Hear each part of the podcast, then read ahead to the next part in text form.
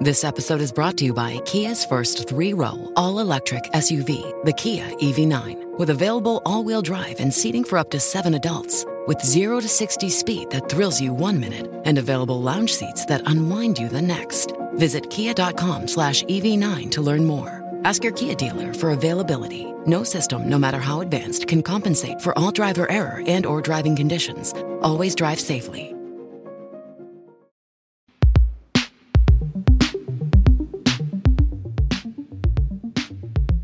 This is Scientific American's 60 Second Science.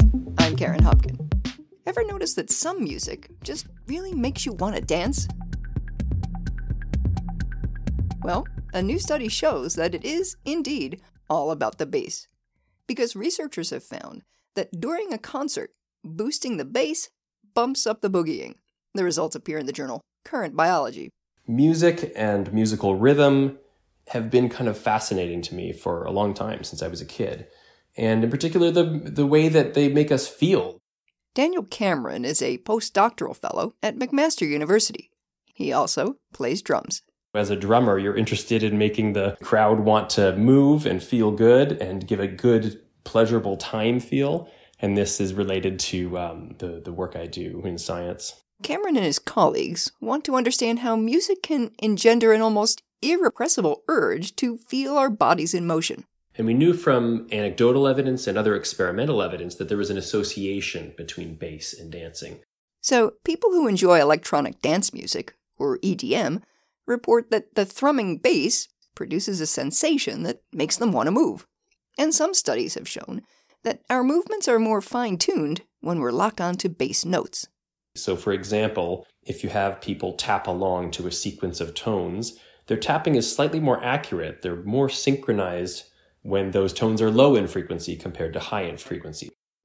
So the researchers set out to determine if you add more bass to music, will it cause more dancing? Now, they didn't want to manipulate the bass line in a way that was obvious, because then people might consciously decide to step up their stepping out. That might be interesting. But it would also muddy the results, like if someone in a drug trial knows they're getting the real deal and not a placebo. So we wanted to do a subtle manipulation, a very um, consciously undetectable manipulation. So they broke out a set of very, very low frequency speakers. These are specialized speakers, kind of like sub subwoofers. People might have subwoofers as part of their stereo system, and these are speakers that play even lower frequencies than than most systems are able to do. Even lower frequencies than we think are typically able to be heard. With their special speakers set up, the researchers staged a concert. We had the electronic music duo Orphx come to our live lab. That's live, L I V E, for Large Interactive Virtual Environment. It's like a cross between a performance space and a laboratory. The people who came to the show were fans of the of the group.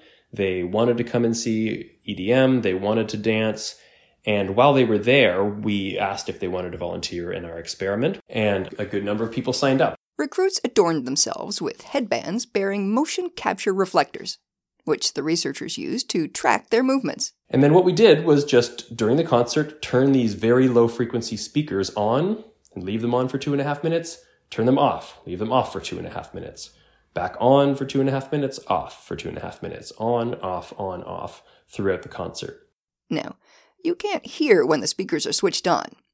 And based on the surveys filled out after the show, and a follow up study of the manipulated audio clips, neither could the concert goers.